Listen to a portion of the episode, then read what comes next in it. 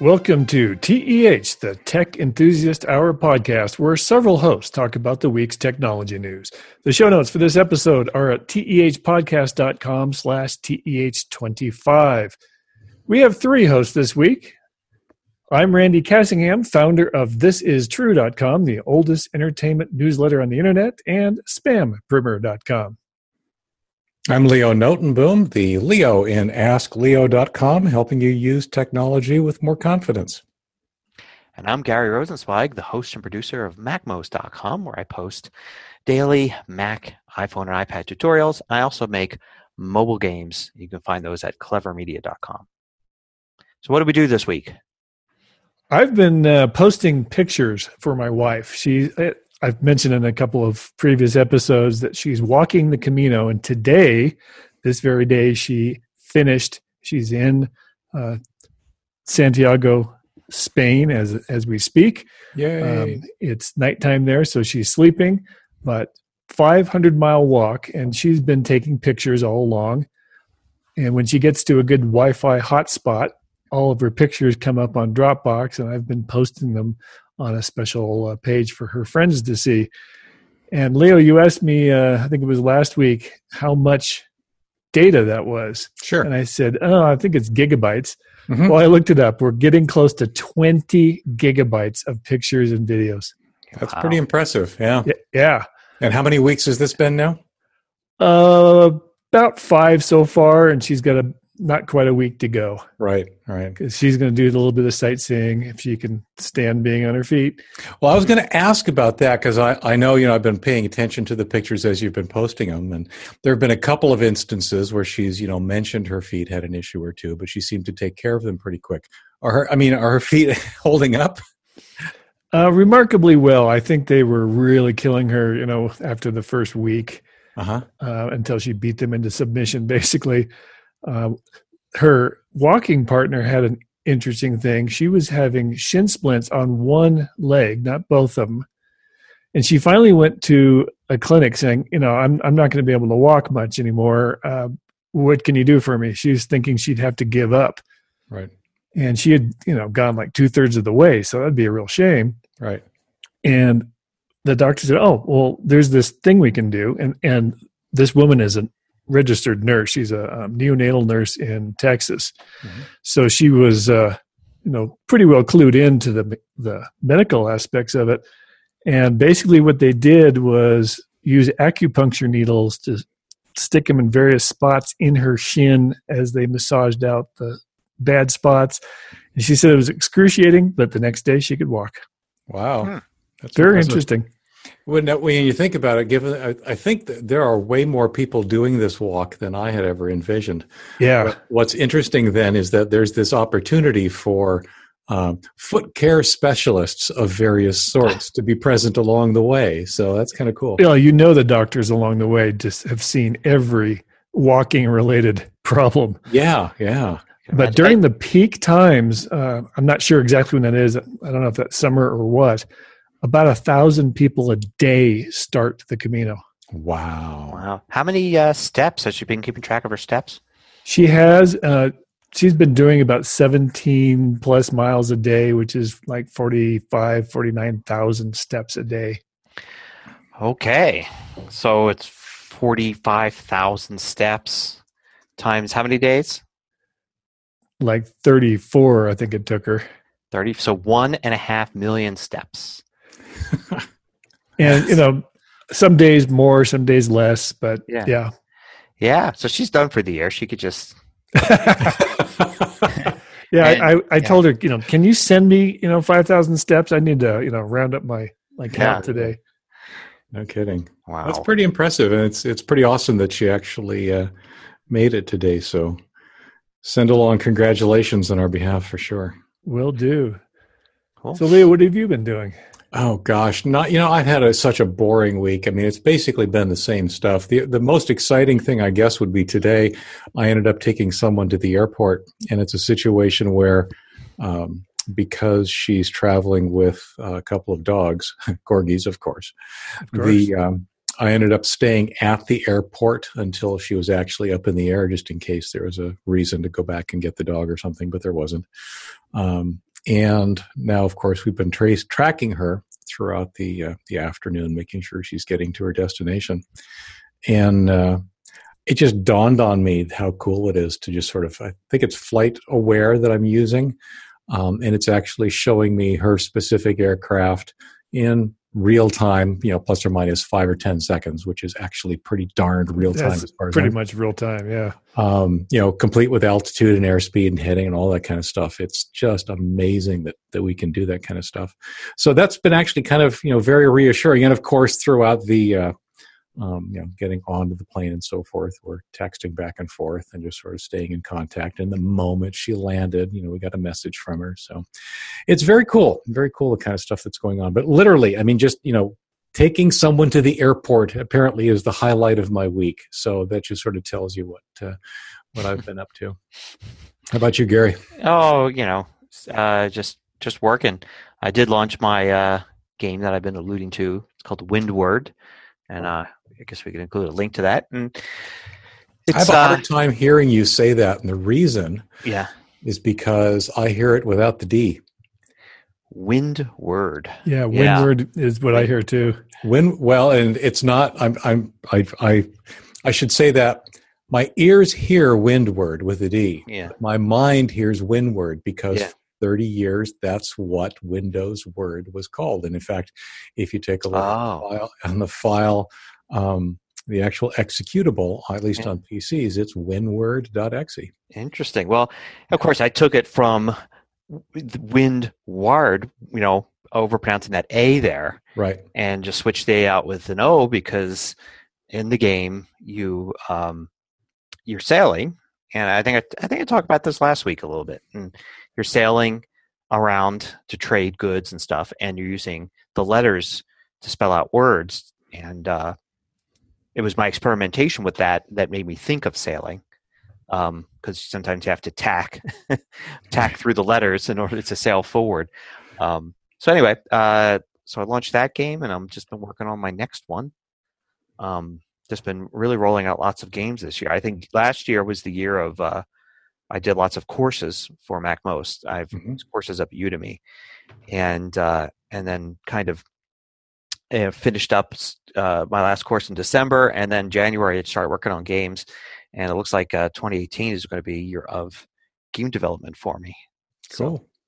yeah, I'm pretty happy when I'm developing games. So, So, can you give us a hint on what the uh, The next one? game is? Yeah. the next one will be a solitaire type game, as in card solitaire, Oh, cool. um, but with a twist to it. Of course. of Of a course. goal, a goal in mind. Because I have I have a solitaire game with no twist. you just play solitaire, solitaire. And I actually built a game a while back that had a like it was a a map, and you had to actually uh, you know uh, find treasures on the map by playing solitaire. Um, but unfortunately, that wasn't much of a success. Solitaire World was what that was called. But uh, this one is a little different. It's a little more just focused on just playing, but you're you're kind of advancing a goal as you play. So, yeah, I'll tell you more about it once it's once it's done. Shouldn't be long. Cool. Sounds good. Yeah. So, what stories do we have going on this week? I I, I assume there's some breaches. Of course. There's Yeah. always breaches. Kevin's not here, so I'll do Like- breach of the week. There oh, okay. We can Yeah. get another octave in there. oh, that's pretty funny. So the um, um, the, the biggie uh, that I that I stumbled across uh, last week was this uh, tech firm called LocationSmart leaking of all things location data. That's Uh, not smart. Involved with almost all of the uh, mobile carriers, at least here in the U.S., and uh, they were actually leaking the real time position of almost all cell phone users, which is these days just about everybody. Um, and I say leaking in the sense that it was available, whether or not anybody was actually using it is unclear. The article is uh, is out on Krebs on security, which, as a side note, is probably one of the most respected security sites for for internet PC related security issues. If you're into that kind of stuff at all, that's uh, Brian Krebs is absolutely worth uh, worth following. Anyway, um, he uh, he points out that you know, let's see, to quote, has been leaking this information to anyone via a buggy component on its website without the need for any password or other form of authentication or authorization. So this isn't a break-in. Uh, this is just uh, bad security up front, which is kind of scary. Um, how often? Now, and I want to uh, I want to say that I I read it a slightly different way than what you just described, mm-hmm. and what you described was what they were tracking all cell phones, and the way I read it was that any user could go in there and say, "I have a phone number. Where is it?" So it wasn't that they had everybody's data and, you know, okay, where's Leo? It was if I had Leo's phone number, I could find out where he was. Hmm. Okay. Um, the, yeah, okay. I'm I'm not sure. You may you may very well be right. I read it as you know just the location data being leaked, but that just could be the loose um, loose wording to get more people uh, um, in on it. Nonetheless, either way, um, it's well, they were leaking location data. It's just that you had to specifically ask for specific users. Right, right. So, and again, um, like I was saying, this is one of those cases where it's not a case of somebody, you know, explicitly trying to hack in or do something or take advantage of, of you know, like an operating system or software vulnerability. No, this was just an oversight. This was, um, to put it bluntly, stupidity uh, security that should have been in place that wasn't in place. And just some user tripped over it because he was looking at it and realized, hey, I could do this in a different way. Yep. And yep. Uh, and get information. Yep. And to their credit, I, I kind of like that when he notified the company, hey, I can do this. They didn't say, oh, no, you can't. We're very secure. They said, we'll take a look at that.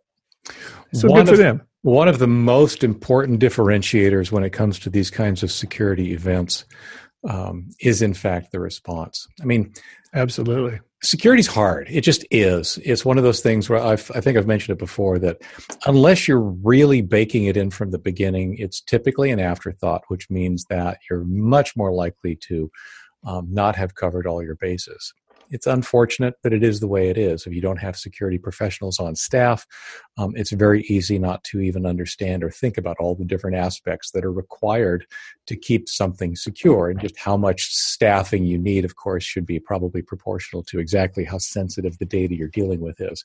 In this case, location data, probably pretty sensitive. But um, the, like I say, stuff happens. I, I understand that stuff happens. It's the scenarios where uh, companies are notified and they ignore it, or companies are notified and they've got the um, the best practice. What is it? Ninety days of of a responsible disclosure, right? Where somebody comes to them, gives them a vulnerability, and say, "Okay, we're starting the ninety day clock. You've got ninety days to fix it." Um, and 90 days later nothing has happened. That's just mm. just that's honestly inexcusable for a lot of the scenarios where that's happened. And that happens with some of the really big companies like the microsofts and the googles of the world. So yes it is very nice to see a company take a, res- a report like this responsibly um, and act on it quickly. Yeah they, they took the feature offline while they uh, take yep. a look at it. So yep. good for them. Right thing to do. Um, the other which, one, which brings us to another one, because I actually spotted this one too, and I was going to put it on the uh, on the lineup, and but you beat me to ask it. who uh, who who found this. Oh, one. I yeah, I put it up there. It, but Leo, you predicted this would happen. Not this particular company in this particular instance, but it looks like this is one of those Amazon Web Services buckets that was exactly. Left yep, yep. That's exactly what yeah. it sounds like. Although they they did not, from what I've seen in this article, which again is it's in MacRumors.com. We'll use have a link on the show notes, of course. Yeah. Um, it's the company called TeenSafe, which apparently uh, was not particularly safe. they um, leaked, uh, quote, tens of thousands of login credentials, including the Apple IDs of children, which is just wrong on many, many levels. And it looks like they just had, again, a, a lack of security. Not a, it's not a hack, it's not a breach in the sense of somebody actively going in and breaking something. This is a case where they just sort of put it out there for anybody to see and hoped that nobody would they probably didn't realize that that's what they were doing, which is really the oversight. Right. Um, and yeah, it was that- stored without passwords and all that. And just ironically, both of these have to do with locations of people yeah, by tracking their phones. Well, yeah, Yeah, or although- actually, just I mean, if you have an, a- Apple ID password, it's everything. yeah. That's what I was going to ask you, Balance. Gary. I mean, I, Yeah. I've noticed in in my use of the Mac that that the Apple ID is like the key to absolutely everything. Sure, sure, and of course you should, you know, keep it secure as your most value, one of your most valuable IDs, as you actually should do with any email account. Right. Because the problem with email accounts is that you could have amazing passwords everywhere, but um, if somebody breaks into your email account, they could just go onto all these services and say, "Oops, I lost my password," Yeah. and then they could get that from your, you know, reading your email. But the problem with this, uh, so you know, being like a Mac expert guy, I, you know, heard about all these services that allow you to track your kids, what your kids are doing on their on their iPhones, Mhm. and in the uh, Apple world, it's very secure, and there's really no good way to do it. So the way they get around that, the there's a several there are several companies. The way they get around it is you basically can back up all of your stuff. You actually should be by default backing up all of your stuff to iCloud. So all the stuff in your phone, your text messages, your you know emails, your settings, look everything is being backed up. So the backup contains all of this data. So what they do is basically you sign up for one of these services and you have to give them the child's Apple ID and password. And their service logs in as if they're an Apple device and pulls that backup. And then take, takes the backup, which then they can un, uh, you know decrypt because they've got that password. And I, you know, there's several different options for that. I, I think you have to have it set in a certain way.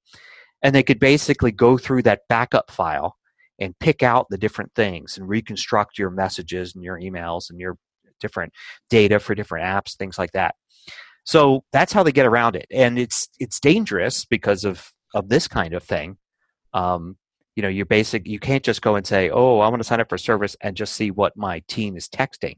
No, it's you give them access, then they're going to have access everything. to everything. Yep. Um, Yep. But then desperate parents will, you know, say, I, I don't care about that. I just, I want, I need to know. Um, Well, and here's one of the other risks whenever you're using third party services like this. Um, you know, you do all the right things, security, and even if you use, if you personally use a service like this safely and securely, you've got a, like a strong password for your login to this this service. They're storing your Apple ID and password. Well, guess what? Quote. Plain text passwords for the children's Apple ID were also among the dataset, despite claims on the company's website that it uses encryption to protect customer data. So, this is something we've also talked about before. One of the huge, huge no nos when it comes to security is you don't store plain text passwords. Now, they had they they had to have the actual password, unlike in most login scenarios, which can do things based on hashes. But they should have encrypted them somehow, and they didn't. yep. Yep. Big mistake. Not only did they not encrypt them, but they were available in plain text to anybody that knew where to look. Yep. Yep. Yep. So, yeah, so those are examples. Again, who knows what next week will turn up. So if you use TeenSafe, change your I- Apple ID password right now. Actually, change all of your children's Apple ID passwords, Yeah. which is a problem because if the kids don't necessarily know that you're tracking them, all of a sudden you have to come up with a reason for them to change their password. yeah. It's not too, which is not too hard. You can, you could figure something out. If they haven't figured out that you're tracking them at this point, you could probably tell them some excuse of, I don't know, that uh, they got a notification that their phone might be vulnerable and they need to change it. Or Yeah, whatever. yeah, I don't know, but yes, it's it's not Yeah. just you. It's it's everybody you're tracking. Everybody's Apple ID and password that you happen to give to this service needs to be changed. It needs to be changed now. And on top of that, you know what? At this point, I'd say it's probably time to find a different service. Yeah, Oh, absolutely. Yeah, that's true. Or actually, the, so the way I I've told people in the past to do it, or a clever way that you don't need to use a service, is if you have happen to have a Mac in your house, your Mac, your laptop, your iMac, whatever it is, create a different user account with for the child that they don't know about. Log in on that user account to their Apple ID and set up messages, and it mirrors all of their text, at least the ones that are iMessage, but also should be the SMS ones for the most part. And then every once in a while, you could log on to that account on your Mac, and you know it's the Mac just thinks you're them, and it will be like, oh, here's you know your up to date messages and things. Will it um, synchronize other things like photos and such? It it will. the The only one of the problems is, of course, you get read notifications. So if they're suspicious, they might notice that every once in a while they wake up in the morning and they got a bunch of text messages overnight that are now read before they actually read them. You know, if you- if you look at them. But uh, but it's a pretty common technique um, to use, and it doesn't cost anything if you've already got a Mac. Of course, the the other thing is that you know, I figure if, if the child's got a phone and you're paying for it, which of course would have to be, um, then uh, it should just be an agreement between you and that child that you have their passwords and you have access to their to their phone. And Right. uh, when they're when they're adults and grown up, then they can keep all the secrets they want from you, but not uh, not while they're a child and using basically what is your phone and your uh, mobile carrier account and all that. So anyway, different parenting styles for different people, though. Yes, and and while I get questions from parents about that, I have to say, not my area of expertise. Talk to me about dog behavior, and we can dis- we can discuss. Of course, and, and a big problem a lot of people have is uh, even their teens can, in some families, are the most tech savvy Yep. family member. Yep, that's and then you've got a problem because how do you, uh, you know, uh, uh, when they they know more than you, then how do you figure all this stuff out? So and that is something I try to remind people of when they come to me, you know, asking for exactly this kind of stuff. I don't have any current recommendations for the equivalent on PCs, but I do tell them that you know um, what you said. If you've got if if you're paying for it, you you know Right. should set up some quote unquote rights. But the other side of it is, you know, whatever you think you're going to put in place, if your kid is savvy enough, and chances are he is, then um, it's just going to be a you know a speed bump, but not a block. So Right, and and always always remember that you, you can't have total control. They, they will talk. Kids will talk to each other in person. They will. well, we were No. we, we were growing up. We passed notes in class, right? And there was no password to be able to go in and find out what notes were being passed to and from your child in class. It's uh, I see. I have that often for um, uh, parents who want to block what their kids see on the internet. And I said, fine, you know, yeah, you can do that. Here's some ideas and here's some ways. But if they go to their neighbors, you know, they're going to see whatever is going to happen over there. So it's almost impossible to uh, to solve that problem.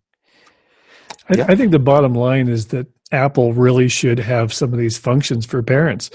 I mean, I use Android phones and I not only can see where my wife is at all times, almost real time, but I s- share my location back and forth with uh, several of my friends. yeah, and you can you definitely can do that, and you have a set of parental controls. Um, but uh, yeah, there's no.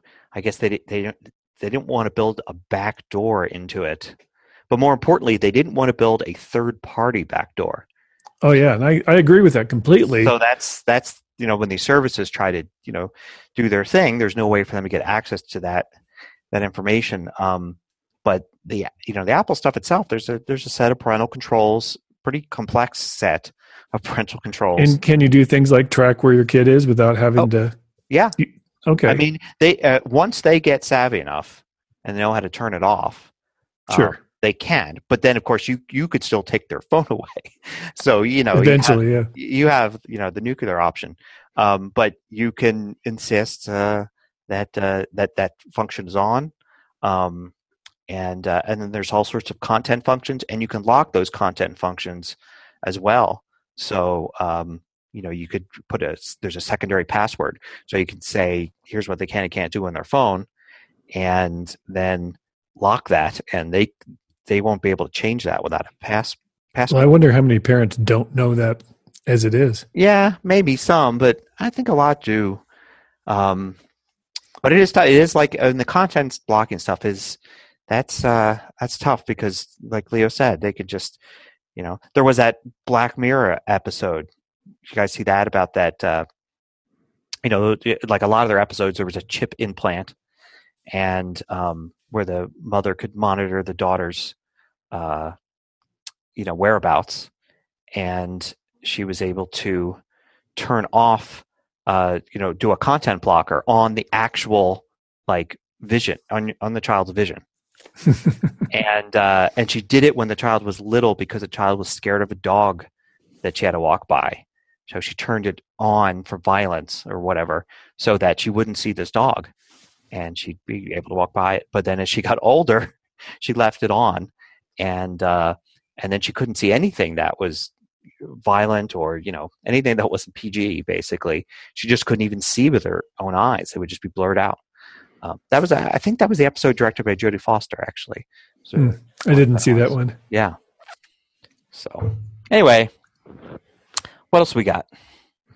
Well, Randy, you're talking about some something interesting coming up. Yeah, this kind of slides right into it. Uh, Google has been encouraging all websites to go secure, HTTPS. So you need a security certificate, which very appropriately or very handy for website owners. You can pretty much get those for free now. And Google has been really encouraging, so much so that you you actually rank better in the Google rankings if you're a secure site. So I think this is going a little bit too far. Google is going to remove the secure indicator from pages on their Chrome browser in September because they say users should expect the web to be safe by default. Huh. And then, and actually, before they do that in September, in July, they're going to start marking sites as oh. not secure. That's the part that bothers me the most, actually, is that um, perfectly legitimate sites that have no need, need. expectation or desire to do HTTPS will suddenly start getting flagged as not being secure. Which will worry people and alarm people. Absolutely, yeah, yeah, for no reason, really. Yeah. Yeah. Yeah. Yeah, I've got one, a problem with one of my sites that happens to be on a different uh, different ISP. One of the ones that really hasn't gotten up to speed on this, just making everything HTTPS. Um, and uh, I'm probably going to have to move it here the next month or two to my regular server, just because I can easily make that HTTPS. And there's no reason for it. There's no place on this site where you sign up for anything, fill out any, you know, uh, you know, account, no forms or anything, anything like there's that. Nothing. It's basically just a, you know, kind of a flagship site that links to different apps and things like that. But I'm gonna, yeah, I'm gonna need to uh, do it just to avoid people saying, you know, oh, not secure. You know, my uh, um, the sites on my server, a couple of several of them are explicitly HTTPS and have been for a while. AskLeo.com being the most notable. You know, I've got a certificate. I went out and spent money for a real certificate for that one. Some of the other sites um, are becoming HTTPS as a side effect of the actual server software being updated and doing that automatically. I think that's part of what you were referring to, Randy. Yeah. Um, I've got for at least one friend, um, they have a site that we moved from one host to another uh, because for various reasons. So the original host had already done the HTTPS thing, which was actually kind of cool. I mean, all of a sudden, uh, you know, the, her search results in Google were all HTTPS links. When we moved it to the uh, to the new host, they didn't provide that yet. They didn't have the option of just Uh-oh. automatic free stuff. So um, I had to figure out how you do the free stuff manually, which is absolutely non-trivial. Um, it's it's really amazingly complicated, which is why it's nice to have some of the server software do it for you if you can.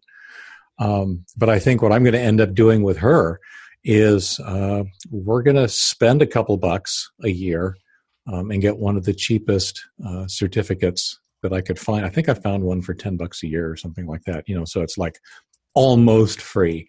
But um, it's the kind of stuff where, yeah, you know, here's another additional expenditure and another piece of work that um, is being forced on us uh, by Google.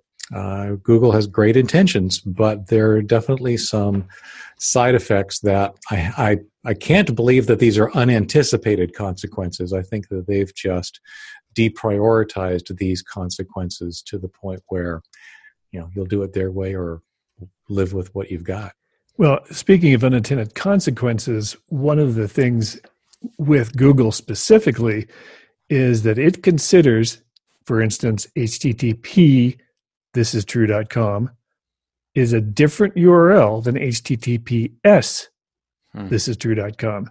Right. So theoretically, you're supposed to put in redirects with 301s, which means you, you've changed the page name, which could you know it could be non-trivial for a lot of people as to how to put in those redirects. Right. Um, that's the good news about um, you know uh, publishing platforms like WordPress, where you can make all that happen magically, sort of under the hood. Um, but yes, if you know the- how. Uh, well, in WordPress, it's you know it's a it's a plugin or it's a it's a checkbox somewhere. I mean, it's just not not as big a deal. Uh, it's you know it's it's one of those scenarios where yes, you have to discover how to turn it on, but you don't have to learn how to program. You, know, you don't have to learn how to write redirects like we used to have to do. Right. Um, the um, um, the other part of it too is that the pages themselves contain information that says this is the canonical URL to get to this page. So regardless of how you got to me, this is how you're supposed to reference me. And that's also something that um, A has to be done right. And again, in most of the content management systems, it is. Um, but it's also something that assists with uh, you know search engines like Google, presumably, doing the right thing and listing the correct URL in their results. Yep. So Gary, you have uh, something Yeah. that you've been looking into and kind Or, of lis- studying. or listening into, Well- as the case may Well, you know, I, I'm sure everybody knows about this story, right?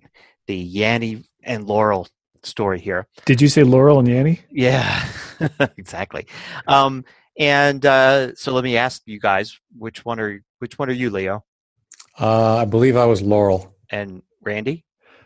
I listened to the one that they speed it up and slow it down, and I could hear it change. So I've heard both. Did, did just depends on how fast it was going or the pitch or something like that. Yeah. Okay. So I'm a Yanni, listening to this, uh, you know, the unaltered one. Um, but after I fig- after I learned the science behind it, And once you back I- up a little bit and explain f- for the Yeah. three listeners that haven't heard of this, so I mean, this is similar to the the blue or gold dress from two three years ago. a few years ago. Except that that was a visual thing, where some people, depending upon how you process information in your eyes, you saw the dress as blue, and some people saw it as gold, and uh, you know, it was basically an optical trick. Um, this is an audio trick, and it's a lot simpler than the visual one. I'm surprised nobody's done this up until now. Um, basically, it's just a sound clip, and it, it plays, and some people hear very clearly the name Laurel spoken, and some people hear very clearly the name Yanni spoken, or assuming that's a name. Um, and which uh, don't sound like they're very close to me. no, you know? no, not not at all. And and then of course, like the the blue or gold dress, um, the you know people got very upset about you know how could you say that's Yanni? It's obviously Laurel. What's wrong with you? or you know, vice versa. vice versa. And you know, P- it's basically divides the world up into teams. Um, so the uh, the deal is with this one, the trick is that Laurel is said using lower frequencies and Yanny is said using higher frequencies. So if you imagine just taking somebody saying Yanny and then cutting out all of the low frequencies and just having the high frequencies and you play it back and you're you're missing the bass but it says Yanny. And then you take the opposite with Laurel. You take out the high frequencies and you only have the low frequencies and it sounds like Laurel. Now the thing is that people's hearing ranges vary. And in general, the older you get, you lose higher frequency ranges. So, for instance, the, for a long time, they talk about these teen whistles. I don't know if you guys ever heard of that. Absolutely. High oh, pitched teen, high pitched whistles that are used, and only teens can hear them, and they're very irritating for teens. And once you're past teenage years, you lose that high frequency range you know most people 90% of people do anyway and you can't hear them anymore and they're just totally silent so you could blow this whistle in a crowd and see all the young people kind of grab their ears and the older people just swear that there is no sound at all and you know that to, to bother them this is kind of the same thing um, and it's so just two sounds superimposed which is why once you know that if your range is good enough that you can at least hear the yanny you, you should be able to as you listen while you hear yanny clearly kind of hear that laurel really low underneath. And they've done things where they've taken out, you know, the one half and the other so you can hear it. And you can tell that the laurel is, is pretty low and the yanny is pretty high. And that's all it is. It's pretty simple. So I haven't actually really looked at this. So somebody yeah. made this on purpose by yeah. by doing that and, well, and laying those two words on top of each other. So that's where it came from. I, I don't know if somebody made it or it just happened by accident. Yeah, the story I heard was that it was a uh, um, an actual just a recording of uh, a voiceover artist uh, reading words for a dictionary. Oh, so it was an and accident. There's a uh, there's an original somewhere. Uh, whether that original has been processed to make it do this, I don't know. I think it has to be. It is. It is pretty interesting. The other thing it makes me think of, and I think we talked about this a few weeks ago, was the technique that um, Amazon is using to be able to play um, advertisements without yes. triggering the Amazon Echo. And it's that same kind of thing. They either are adding or removing inaudible audio uh, to what's going out over the uh, the advertisement that the devices either pay attention to that says don't pay attention to this, or it's in such a way that they aren't even paying attention to what's being said. And I, I'm pretty sure Apple is doing the same thing now because they have a uh, there's a commercial I've seen it several times um, where they you know say hey followed by the word Siri right. um, uh, for something in the commercial, and it does not trigger anything. Doesn't trigger my phone, doesn't trigger my HomePod. But if I listen to it and then recreate it just with my voice, just try to speak the same way, uh, all my devices respond. Right. I could re, you know, with the DVR, I could rewind to try again and over and over and bring my phone closer to the speaker and everything, and it will not trigger it. So Apple's got to be doing the same thing. Yeah, it makes sense. It's yeah. interesting hacking hacking the human ear. I like that. Yeah, and I, I've heard people use like even try to explain musical tastes difference between musical tastes for younger people and older people due to ranges and what's used in music and there's a lot of interesting you know science behind this kind of thing and uh and yeah it's uh yeah it's fascinating i'm i'm surprised that the yanny laurel thing happened and it's just this random thing because you think if it was some company could have used this for advertising you know really put their brand name in there And that would actually be pretty bizarre if you have an entire ad. I mean, like literally, you know, a 15 or 30 second yeah. spot on the radio where depending on your own audio abilities, your, your ears, two people would hear two completely different advertisements. Yeah, mm. I, and I also saw somewhere really cool. Uh, somebody does like you know uh, special things with fonts and characters. Draw out a you know uh, like a scripted you know characters Right. And it says both Laurel and Yanny. Yep. Yeah. Depending, and once you see them both, you can't unsee them. It's a lot like the yeah. uh, the duck rabbit illusion, right? Where there's a there's a picture that is both a duck and a rabbit head, right. depending on how you look at it. Yeah. I saw exactly. that too. I thought that was pretty pretty inventive. Very clever. I, I I like all this stuff. This stuff is fun, and I know during the blue and gold dress thing years ago, uh, a lot of tech people got kind of annoyed by it. But I think anything that uses technology in a fun way and gets people talking about this kind of thing. And you know it's fun. I don't think anybody was seriously on team Yanni or team laurel or whatever but it's fun to go and you you know you just you just have fun with it. I'm sure a lot of offices you know people had lots of fun with this. Um, and that, that and there's an educational component to this kind of stuff too because yeah. um, you know we know a little bit more about how this happens why this happens um, you know our listeners presumably um, will will have done so but anybody that's you know looking at these analyses of why this happens uh, they learn a little bit more about audio science which i think is also pretty cool yep. and then there's some philosophical things that you can learn from this and that is people can be sure that they saw or heard something mm. that is totally different from what you saw or heard and it's legitimate. They're not just stupid. They they didn't lie. They heard it or saw it differently. Yeah the snarky comment i made when this whole laurel yanny thing started was something to the effect of and yes this and we still accept eyewitness testimony.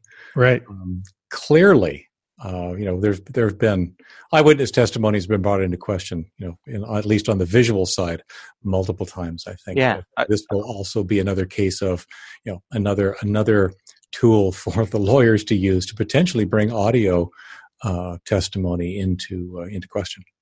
Yeah, there's a great uh, that great book, uh, The Invisible Gorilla, I think is what it's called.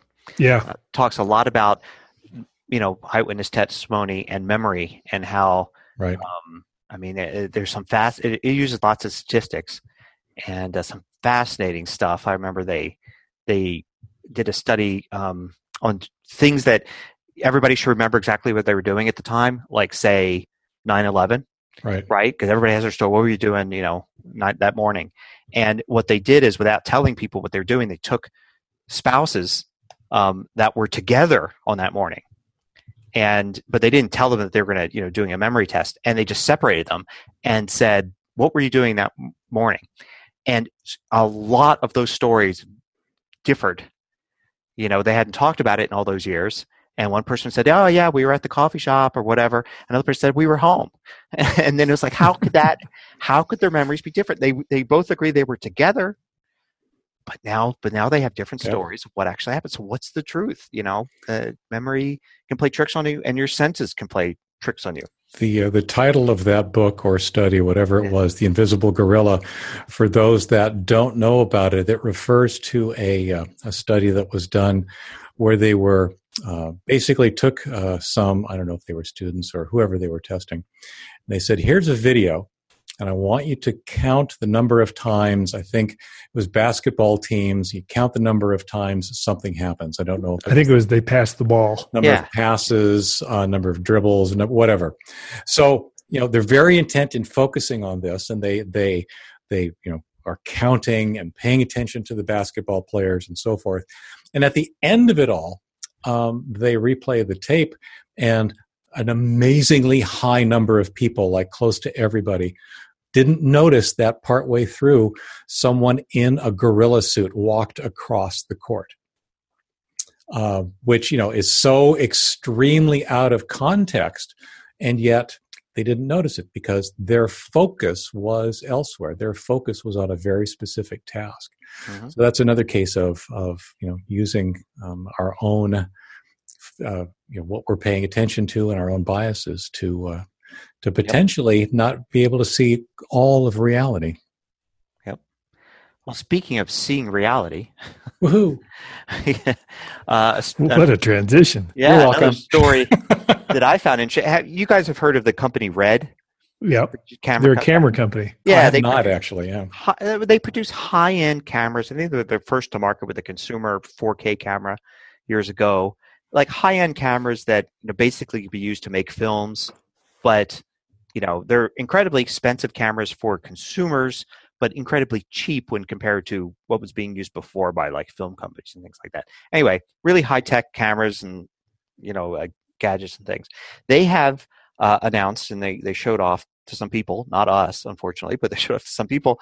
Uh, they, they're coming out with a phone and the thing with the phone, in addition to having all these camera features, which is like one of the big things. It's all, also has a holographic screen. So this is technology that is really interesting. You know, Nintendo has you know a holographic screen game device. Um, and this is like going to be a phone and you look at the screen straight on uh, actually i think in this one you can actually move a little bit side to side and everything and it there's depth and it also comes out a little bit too and it's three dimensional and they demonstrated of course three dimensional videos playing on it but also three dimensional uh, chat because they have a, the camera on it has two cameras two sensors so you could chat with somebody else using the phone and you're seeing a 3D image of them, they're seeing a 3D image of you. So it's not just processing the video in advance and then playing it back, it's also doing real time, you know, video chat, processing the, the 3D image in real time so you can chat with somebody. Um, and it tracks your, I think it's tracking your eyes, your position of your eyes to put the correct image in each one. Um, it's really interesting. And I, I, I see this as a trend you know, as we get higher resolution screens, uh, we're going to see more of these kinds of devices, and eh, you know, it could be something that eventually we see a lot more 3D type screens. And these, it doesn't require any kind of glasses. This isn't like wearing 3D glasses. This is you just look at the screen and it's 3D. I think ultimately the glasses are what did 3D TV in. Yeah. When they were popular some years ago. Uh, but this sounds like uh, it could be the first step to uh, uh, actual, you know, actual reasonable 3D TV in the sense that you wouldn't need glasses. It would have to scale up and, and probably handle a wider viewing angle. But it sounds pretty interesting. I'm brazing the article while you're uh, uh, while you were talking. And, yeah, and I think a lot of the uh, really useful stuff for 3D screens, even small 3D screens like on phones, will be you know after they get past the bells and whistles of you know 3D movies and 3D video, mm-hmm. um, and you just go to like a normal interface. You know, you're you're checking your email, but now the buttons and the things, you know, the interface elements on the screen can be 3D. You know, mm-hmm. and you really get that feedback when you want to press the send button, and it depresses under your finger and you know you get this you know you already have a 3d touch feel on many phones including the apple phones. So you can already do just a tap and you could do a you know harder press. But right. to actually get that feedback where you see it something push in in 3d you know it, it really could be interesting. If the technology can go far enough it's um it, a lot of it has to do with resolution screen resolution. When screen resolution was low um the 3d just didn't look very good it looked blurry and stuff but now that we've got so much resolution in these little phone screens um, but these super retina displays, uh, it makes it look a lot more realistic and the 3D effect works a lot better. It, I still think we're years away, but it certainly could be a direction that um, the gadget makers head in because they got to keep adding new things and making them cooler and all that. And I, I could see 3D screens being something that that we see more of in five, ten years. Yeah, I think they're going to lose their shirt on this, but I'm glad they're doing it because it's a step toward what we need. I mean, this is not help me Obi Wan Kenobi or your only hope yes. level no. yet, but it's going to help us get there. Yeah, and Red has. Uh, I mean, I could imagine them basically using this this technology to have viewers. You know, while you're shooting 3D video, you could view the 3D video live. You know, and this phone maybe being a tie-in with that. So they're you know probably trying out some of this technology, and they're going to use it in different ways. Um, I don't think they'll lose their shirt because I don't think they're going to produce that many. You know, I don't think they're going to try to compete with Samsung and, and Apple. it, it is like definitely specialty aimed phone. to a special market. It's a fifteen hundred dollar phone. Yeah, yeah. So, but yeah, cool. Always trying to figure out what the next big thing is going to be, and that's going to be one of them, I think. Yep, yep. Three real three D with no glasses. I, I think will eventually get there. I think they have the science for it is broken. It's they've got it. It's just high resolution, higher resolution screens, and um, and all that. And we'll start to see those ridiculously high priced devices. Remember when you know HD TVs came out? First few that came out were ridiculously expensive, and people laughed and said nobody's going to spend uh, fifteen thousand dollars on a high definition TV. This this isn't going anywhere. I was like, no, it, it, of course it's going somewhere because eventually you'll be able to pick up an HD TV for three hundred dollars at Walmart, and you can. so the first time I ever saw an HD TV was at CES in '92, I think it was, and it was analog. And so then the big question then was, how do you record this? Because it was just so much data. They needed like a four inch tape to to record this. And I thought, you know, there's no way this is going to work because you can't record TV shows on your VCR. Yeah. Well, they they fixed it by going both digital and using hard disks instead of tape. Yep. Yep. yep. Yeah, that's pretty cool. I've seen a 8K TV. Um, a what? About an 8K. An 8K, yeah. Yeah. So have you? Can you actually see the difference? In an 8K? Yeah. No. Uh, okay. But but that's exactly I think where this 3D type technology comes in. Is I think going uh, into some something that's 3D using 8K technology. You know that that high resolution. Um, it will work better than trying to use the same LCD technology that's uh, that's done now with you know 4K TVs. Uh, right. So it's you know it's it's steps in in different directions in trying to get uh, you know get there. We did watch. Uh, what was I watching? Oh, we watched um, last holiday time. I remember watching on on a 4K TV on my 4K TV. Uh, one of the classics. I think it was uh, either Frosty the Snowman or Rudolph, or maybe it was even the Grinch and the they had remastered it from the original film that they had made and you could i paused it at one point and you could see the pencil marks hmm. underneath the color ink for the frames wow that of course nobody could see all those years watching it growing up and all you couldn't right. see that but now on a on a very large 4k tv with digit you know uh, for, it, it, was in 4k we were watching it and it was i was able to pause it and pause on a frame. I was like look at all those pencil marks. There's pencil marks everywhere on this. You can see it. It was really cool. That reminds me when i was in college i met um, an anchor man of a local tv news station and he was wearing his on-air blazer that was absolutely filthy. I mean it was disgusting and I said, "What? What? What's this?" He goes, "Oh, you can't see it on TV." yeah. Then they went to HD. Yeah. Yep. It's funny the the remastering thing reminds me that um, apparently there's a project going on right now where they're remastering 2001: A Space Odyssey from an I'm original. I'm looking film. forward to that. They're going to do a theatrical release too. Is it, That's right. Yeah, they're doing a theatrical release. Um, although even so, the original Cinerama theaters I don't know that there are any more that can actually do the film in its original, extremely widescreen format.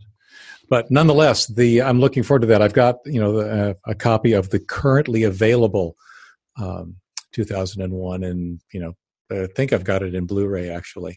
But uh, to watch the remaster will be very, very interesting. I'm looking forward to that. That was one of those seminal movie moments for me. That one made a big, big impact on me early on. Yep. Yeah, I've seen several movies recently in 70 millimeter.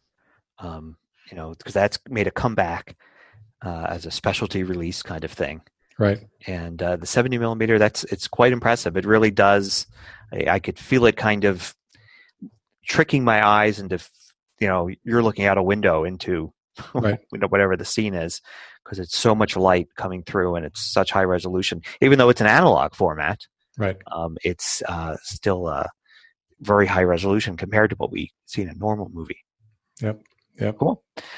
All right. What do we? What's uh, what's going on this week, guys?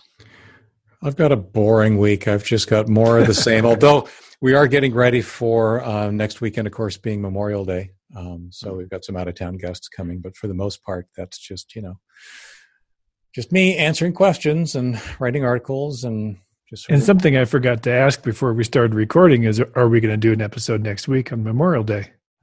Don't oh yeah, yeah, you're right. It's going to be I, tough. I'm okay with it, but I don't know if you guys can. I'll have to talk uh, throughout the week and see what the what the thing is. Well, if you're listening to us next week, then we did, and if if yep. you don't find an episode next, week, um, Yeah. So, So yeah. there might not be an episode next week. We'll just see. yeah. We might all be going out to see Solo. The new Star Solo. Wars. Actually, we're. I think we might end up seeing um, Deadpool two first. Oh. That's on my list. That's on my list. Yeah, That yeah. Happen this week. yeah. So cool. Anything else going on with you, Gary, this week? No, just working on my apps until the, the Memorial Day weekend. Randy? I am just finishing up the Pluto book that I mentioned a couple of weeks ago. I actually started slowing down toward the end to savor it um, because it's like, oh no, I know this where where we are in history now, and uh, this is going to end soon. So I started slowing down.